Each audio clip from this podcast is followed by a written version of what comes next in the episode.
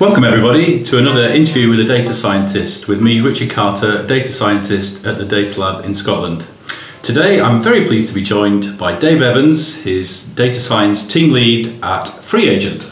Yeah, nice, nice to be here, Richard. Thanks. Great to see you, Dave. So, I know uh, from previous meetings that we've had and chatting to you that um, got a very interesting background. Maybe we could start with that. And uh, you come from a physics background and, and, a real kind of hardcore particle physics background. So yeah. I wonder if you could just tell us uh, a bit about uh, your previous academic life. Sure. Yeah. So I mean, I think common to uh, quite a few people working in, in data science these days. I, I, started off in physics. I did an undergraduate degree in. Uh, in, in physics, and I obviously didn't know uh, what was what was good for me. And I decided to carry on, and I, I did a, I did a PhD in particle physics at Bristol, I think I was I was attracted by well, it was a very popular topic at the at the time. There was lots of opportunities to get involved with things like machine learning and data analysis on large data sets, and also what was really attractive was the, the chance to go and move abroad and work as part of a big international collaboration in uh, in Geneva mm-hmm. at, at CERN, which I which I actually did. So I was over there for a couple of years at the end of my PhD. Met a lot of interesting people, got to work on a lot of interesting things out there, and then. Uh, obviously still didn't know what was what was good for me and decided to uh, to do a postdoc. Yeah, so you, you, took the postdoc over in, in San Diego. That That's right? right? Yeah, yeah. So I had the opportunity. I mean, my, one of my old uh, advisors when I was doing my PhD had worked with some of the group in San Diego, and he was a postdoc, and he'd sort of recommended them to me or me to them. Mm-hmm. Uh, and yeah, so I ended up going out to, to San Diego for about six months and, and living out there. That was really really fascinating. Sort of living in Southern California, I've never actually been to the US before. I went out went out there to to start the job, and then after that, I went back to CERN for about four years, mm-hmm. and that was around the time the LHC was starting up. After the the previous uh, previously, there'd been some problems with the machine, so when it really started up for real, that's when I was going back out there and. Uh, that was a really, really great experience, really good sort of buzz, you know, mm-hmm. lots of really interesting things going on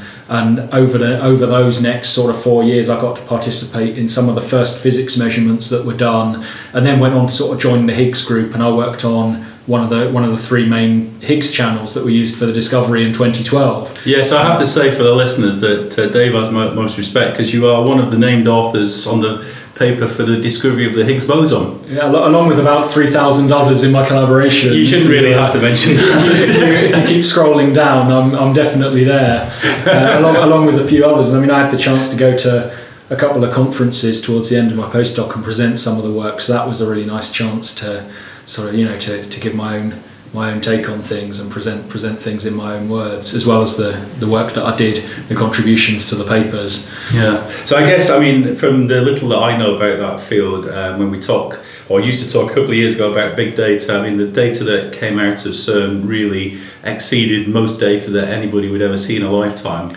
Yeah. So the the data sets we had were really huge because what in effect we were looking for really rare signals, uh, you know, against a huge background of more mundane processes.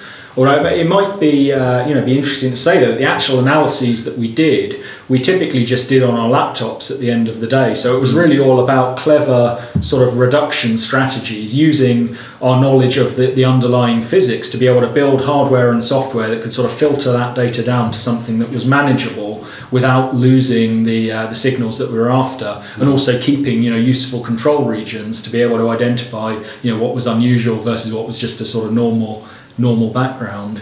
And, and the tools that you were using, because this was um, not not the, the, kind of usual data scientist toolkit of the kind of R and Python. What, what were you using? Yeah, so at CERN we, we used a, a, bit of software called Root that would probably make maybe make some of the people listening to this podcast shudder a little bit in terror, which was based on it was a sort of C based data analysis library. There's actually a, a Python wrapper around it that a lot of people use nowadays, which make things a little bit more friendly. But uh, back then, I was mainly I was mainly working with uh, with code in C and some of the machine learning libraries we were using back then. I, I doubt if anybody outside of the field would have heard of.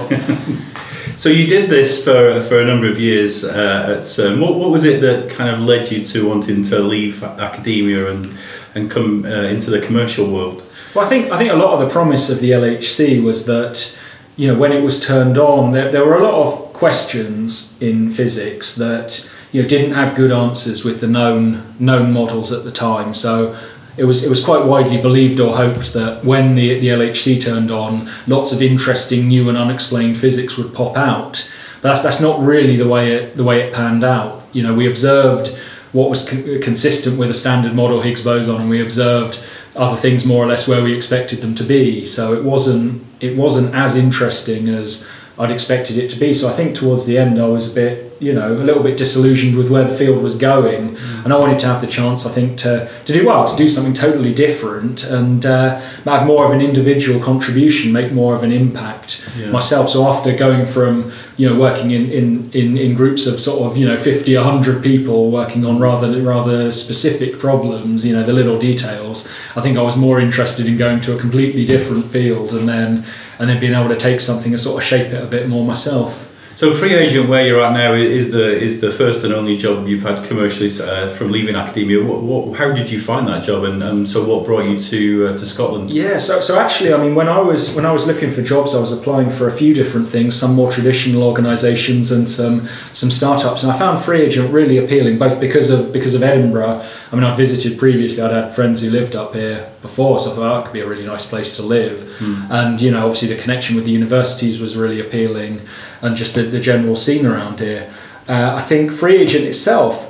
When I when I was uh, a bit younger, I'd, I'd done a, a, little bit of consulting work, and I'd, I'd been wondering for a little while before I started my PhD if I wanted to turn that into a business or you know carry on with my studies. And I mean, one of the things that put me off going down the business route was I, I, didn't know the first thing about finance or accounting you know so when i heard about this company it's like oh well their, their business is taking the stress out of small business finances. Exactly. oh, that's, a, that's a problem that people really have. And we, so we should say because uh, we haven't actually covered that yet for the listeners uh, what FreeAgent is and, and what the company does.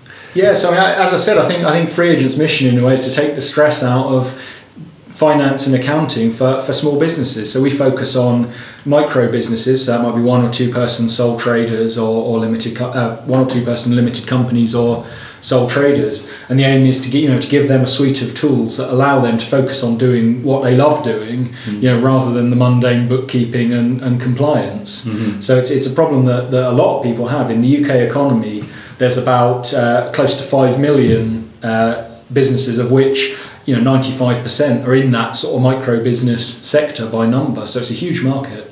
And when you joined there in 2013 i think the business had been going for six years already but you were the first data scientist that's right. into the business. So how, how was that both for you coming from academia but also for the business like hiring their first data scientist? I would yeah. imagine from both sides that was uh, some uh, some changes were required or unexpected uh, outcomes maybe yeah, so I mean, it was. I think it was. It was definitely for me a really sort of eye-opening experience. I mean, I was actually hired into the marketing team originally, so I was the sort of almost the the one technical person uh, working together with a bunch of people in marketing. And I've never really worked with marketing people before, so that was quite a, quite an experience for me. And I certainly put my foot in it numerous numerous occasions, too many too many to mention really. But you know, in the end, it was great because I really came out with an understanding of what they were trying to achieve and how they think about things and what problems they have, you know, and how we as sort of technical people can can help them, you know, can enable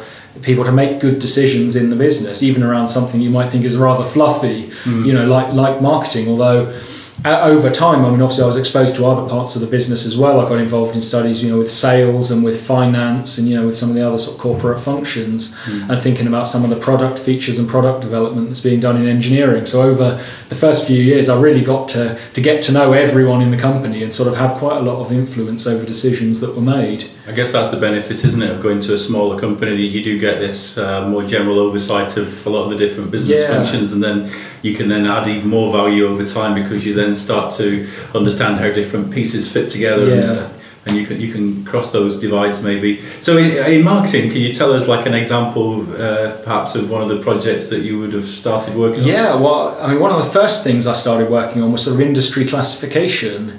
So when uh, a customer signs up to FreeAgent, we, we give them the, the rather open opportunity to describe their business in a free text field. So one of the first things I started working on was some sort of text clustering to try to find, you know, what were the industry segments that uh, that used FreeAgent, and that's actually a project that you know we're still working on now. It's a thing that is continual amount of refinement even after these sort of five years or so because it's really key to our business.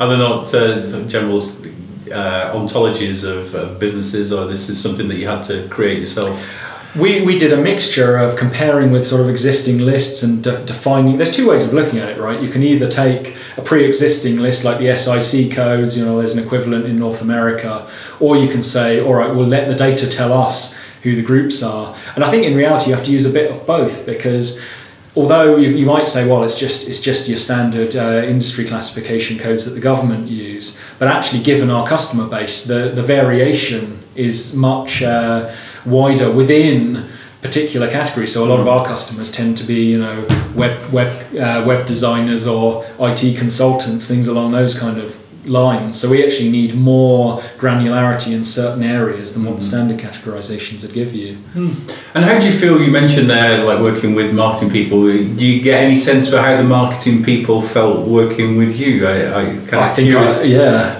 Yeah, I think I think I certainly rubbed most of them the, the wrong way. I think I remember one of my first meetings with um, with marketing. I, I remember sitting there and, and describing something about about emails, and I remember at a certain moment, I think I just sort of put my hand up and said, "I've got it. I, I, you're, you're going to spam all these people, aren't you?" you know, and I, everybody sort of nodded, sort of shaking their heads and in in disgust, and you know but you know there are a lot of these cultural things. It's, it's very it's very hard to to be to be aware and be sensitive about when you come from a very different background. So I think a lot of what I've learned from that is how to sort of bridge the gap, as you're saying earlier, between the more technical people and some of those ideas and the people who are trying to put them into practice in the business. Yeah. So you've, you've been there uh, five years and you, and you haven't been sacked yet. So you must you must be doing something right and you haven't rubbed the wrong person the wrong way quite yet. Um, what, what kind of things uh, keep you awake at night now? What, what are the kind of things that you're working on that um, are kind of really yeah. challenging for you? Yeah, well, a lot of a lot of what we're focusing on right now is more how do we sort of democratize access to data within our own business. So you know how do we how do we allow people in their own business areas to be able to explore data and make decisions without them having to say come to a, an engineer or a data science person and say you know oh I'd like I'd like to build a report about uh, customer acquisition channels or I'd like to build a report about um, I don't know sales uh, sales activities, or I'd like to understand uh, the behaviour of users in this particular segment, which kinds of activities they've done in the application. So we've been sort of starting to focus on the sort of data platform side of things, building up our, our data collection and analysis. We've started to use Amazon Redshift as a data warehouse, and we've been exploring some business intelligence tools, and even doing a few little SQL courses for people in sales and marketing to teach them how to write their own queries, which has actually been really popular. Right, yeah. Well, that's great to hear actually that the business people themselves are kind of buying into this and, yeah. and getting their own hands dirty and trying to extract data and, yeah. and, manipulate it themselves. So, obviously, when you started, you were the first one there. How, how many are the uh, of you now? So, we're, we're two data scientists now, and we work with several others sort of in the broader engineering team and building up some of the some of the platform work. So, we're still a very small team. Yeah. We're actually got, got an open position for a, for another that we're hiring for at the moment. Yeah. So this is something I was really, yeah, really keen to kind of ask you about because, of course, you know, we in the data lab we, we see and hear a lot about people hiring, but it's a great chance for me to ask you because you are at the moment looking to hire people into the data science team. What what kind of things is it that you really look for in a, in a data scientist and, and you will be looking for when you interview people uh, yeah. when the CVs start to arrive? Yeah, that's that's a great question. Uh, so I mean, we run a summer internship as well. So for that, I've had about 200 applicants this year, so it's so popular. There's a lot of people out there interested in this sort of thing. And for the full time position, you know, we've had about 50 applicants so far. And what I tend to see that differentiates the good ones, the ones that I want to talk to uh, from from the others, is the ones who are sort of interested in the domain and interested in the problems we're trying to solve and how we can work on solving them rather than let's say the ones who just say well I'm an expert in machine learning I'd like I'd like a job in machine learning mm-hmm. you know can I come and work at your company but the ones who say well you know I, I've got these tools I can help you you know I can help you to solve problems I'd like to understand you know what the data means and think about communicating that to the business. So it's really on the softer side. I think that's the differentiating factor. So do the people that you're the CVs that you're seeing? I mean, do a lot of people have um, previous experience? Because data science as a field, as we know, is is quite young still, but um, people may have been doing business analysis in the past or, or business intelligence. So, are the, are the CVs that you're seeing that appeal to you? Do, do, they do they tend to be from people who've got some previous commercial experience, or or, or are you kind of getting people straight yeah. off of MSc courses that you're also interested in speaking yeah. to? Yeah, we get we get a mixture. I think you know we have some people who may have you know masters, PhD, or postdoctoral experience and, and little commercial experience. We have others who you know have maybe even you know grown their career towards the data or analytics side in a in a big business and are looking for new opportunities. And I think you know, honestly, while there's a, there's a big, you can get sort of correlation versus causation, I suppose, but there, and there's certainly a correlation between people being in data science now and maybe, you know, having PhDs in particle physics or something like that. I certainly know a few, mm-hmm. but that's not to say that's a requirement. I don't, I wouldn't say that somebody having that background puts them above somebody else, provided they can demonstrate, you know, the ability, the understanding of problems, you know, some technical skills. I want somebody who can write code, but more uh, moreover, I want somebody who, whether they've done it in an academic background or a commercial one, somebody who can take a problem, you know, be given something, can take a problem, can have a conversation with the stakeholders about it, understand what they need to do, and then put that into practice and come back later, you know, or during the, the process with the solution rather than just sort of trying to go away into a corner and, and work on it in isolation. And I know different businesses have different ways of recruiting data scientists. I mean, it seems quite typical these days for maybe telephone interviews, or technical interviews, even uh, people will present homework challenges mm. for, for people to do prior to even meeting them face to face. What What is your process with FreeAgent for the, for the new hire? Yeah, so uh, what we'll do is, is this uh, application with a CV and covering letter. Then uh, the ones that we review, you know, they seem to be qualified. We'll typically do a, re- a really short telephone call with, which isn't technical at all. It's mainly just a chance for us to sort of ask a few questions about the background, you know, of the person, give them a chance to talk to us, tell them a bit about how the process would work, and just see if there could be an overlap there, you know, potentially you know tackle any you know any immediate questions that might might make it a, a go or a no go and then if we're if we're happy at that point we typically move to giving a, a, small homework task where we have a little data analysis problem that's sort of representative of one of the kind of things that we might work on day to day. And it's not something we expect a very detailed solution. And again to be honest with you we, we don't really worry too much about you know the performance of of the solution to the problem. It's more being able to understand the logical reasoning that the applicant has applied, whether or not they can explain what they did, because we ask them to present it back to us, their method and their results. You know, could, do we think they've come to a sound scientific conclusion,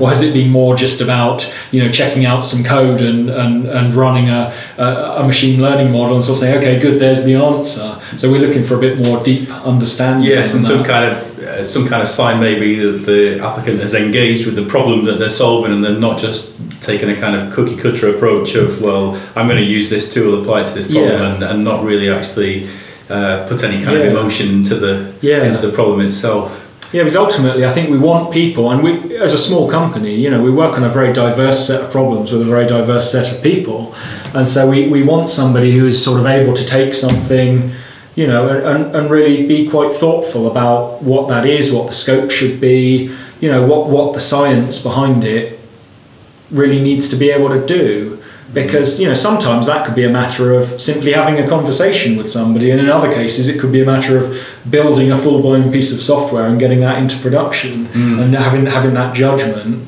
to be able to decide what's appropriate. Well, any, any listener who's heard more than one of these podcasts that I've done will know that my personal hobby horse is about the soft skills side of data science, and I think that's something that is maybe not uh, promoted enough, really. But this this idea that actually you can solve problems just by speaking to people and or maybe yeah. even connecting two other people within a business to speak yeah. to each other and, and, and your first uh, port of call needn't be some kind of fancy machine learning algorithm to, to solve a business yeah. problem. It's, it's amazing actually how often really sim- when, when somebody's got nothing to start with, which is often the case, it's amazing how often a really simple solution can just can just you know put delight onto the faces of people. I mean, a, a, couple of days ago, I was I was working on a problem for some of the marketing team about predicting uh, subscriptions from different marketing acquisition channels. And really, you know, w- w- while it was often talked about in grandiose terms, it was it was effectively just a, a, a very simple sort of logistic regression esque model, you know, with a, a, very small number of parameters, which could then easily be coded up into a, a report view that they could see. And it's like, wow, you know, this is amazing. You know, we have so much more information than we had before now. Yeah. Now we can actually make decisions based on this thing. Whereas if it was a matter of going away and refining the, you know, the, the, machine learning for many years, doing something very fancy, A, it might have been harder to get it actually in front of people, and B, maybe by the time it had, uh, it may have been too late. Yeah, and that's one of the things I always find fascinating as well, is that actually for all the the talk of uh, fancy algorithms actually it's, it's, quite often just the sort of simple logistic regressions linear regressions that actually mm. you know are, are, sufficient to make the, the differences and have a business impact yeah and it's it's really it's it's really interesting I mean I, have been to a few conferences and I, th- I think I've heard that from even some some quite large players that actually where it comes to it in production where you've got to take into account you know maintainability simplicity understandability actually do, you know doing a simple thing has benefits. It's not just about a final accuracy number. You have to take into account the holistic picture of what you want to do with something. Yeah. Oh that's really really interesting. And just to mention the internships you do how, how have you find how have you found those then for the people? Have you uh, you know got to, to people that you want to make offers to from having sort of yeah. seen them work in, in, yeah well it's, it's it's been a really great success for us actually so we did our first summer internship in uh, summer 2015 and uh, the person who came to us then was coming from a, a, mathematics and statistics background. And after the summer, we actually made her a, a job offer, and she became our, our second uh, full time data scientist. So that was great. Mm. And then, you know, over the subsequent summers, we've, we've been able to do some really great, great projects. It's, it's kind of a chance for us to, you know, enlarge the team a little bit and to work on, you know, some interesting projects that ordinarily wouldn't get prioritized. So, mm. and I think from the point of view of the interns, it's a good chance for them to see what it's really like doing this in a, an actual business and sort of a, do some professional development. Sure. So you've got the you've got the one open position. I don't know how much you're able to say at the moment, but I think there's some plans afoot with uh, FreeAgent that it may be scaling up. So maybe maybe in the future there might be uh, a few more open positions coming online. Yeah, yeah. So I mean, it, has been announced that RBS have made an offer to, to take over FreeAgent, which is a huge deal for us. And uh, I think all I can say really is that over the next you know year or so, I'm, I'm really hopeful that it'll be it'll mean you know great great things for the data team. I mean, obviously you know data and, and analytics is going to be a big part of our future success as a as a business. Sure. And, and on a more general scope, then, as you look towards the future, what, what are the kind of things that uh, that interest you when you get your crystal ball out and look into yeah. the next sort of three or five years? Yeah. So I, I think one of the things that's really interesting right now is that you know we're seeing a lot of sort of commoditization of some of the tooling that, that previously has required a lot more expertise. So I think you know with what you know a lot of the the cloud platforms like Google and, and Amazon AWS are are doing. You know, we're seeing a lot of commoditization of access to machine learning, a lot of democratization of access to machine learning, you know, and artificial intelligence techniques. So I think it'll be really interesting to see how businesses start to employ that stuff as more a matter of routine, and how that changes the uh, you know the field of data scientists. Perhaps from now, people have a perception, whether or not it's true, people have a perception of data scientists being the ones who are implementing these very clever machine learning algorithms. I think I would imagine the field is going to go a lot more, more towards the communication understanding of problems, the domain understanding. You know, people their, their field will be what they're working in. So, you know, someone who's working on you know recommendation systems in the context of marketing or experimentation within the context of, of sales. Their, their field may be marketing or sales, but from a you know from a numerical or a, a scientific point of view. So I think we'll see a, we'll see a lot more of that. It'll be very interesting to see how that changes. Do you think there's a there's a fear that um, with these data platforms that people may use them without really fully understanding what's going on under the hood and and uh, maybe there's a hope that for the people who really do understand this that they get added benefits from using the platform. Yeah, well, absolutely. I think with all things, whether you know whether they be uh, simple or complicated, the biggest difference between being able to uh, you know to truly get value from something is understanding why you're doing it rather than simply uh, carrying out the rituals that you observe other people doing. I mean, I've been I've been doing a few talks lately about the, the so-called cargo cult science. You know, where you know people people carry out ritualistic actions in the hope that it will generate results for them.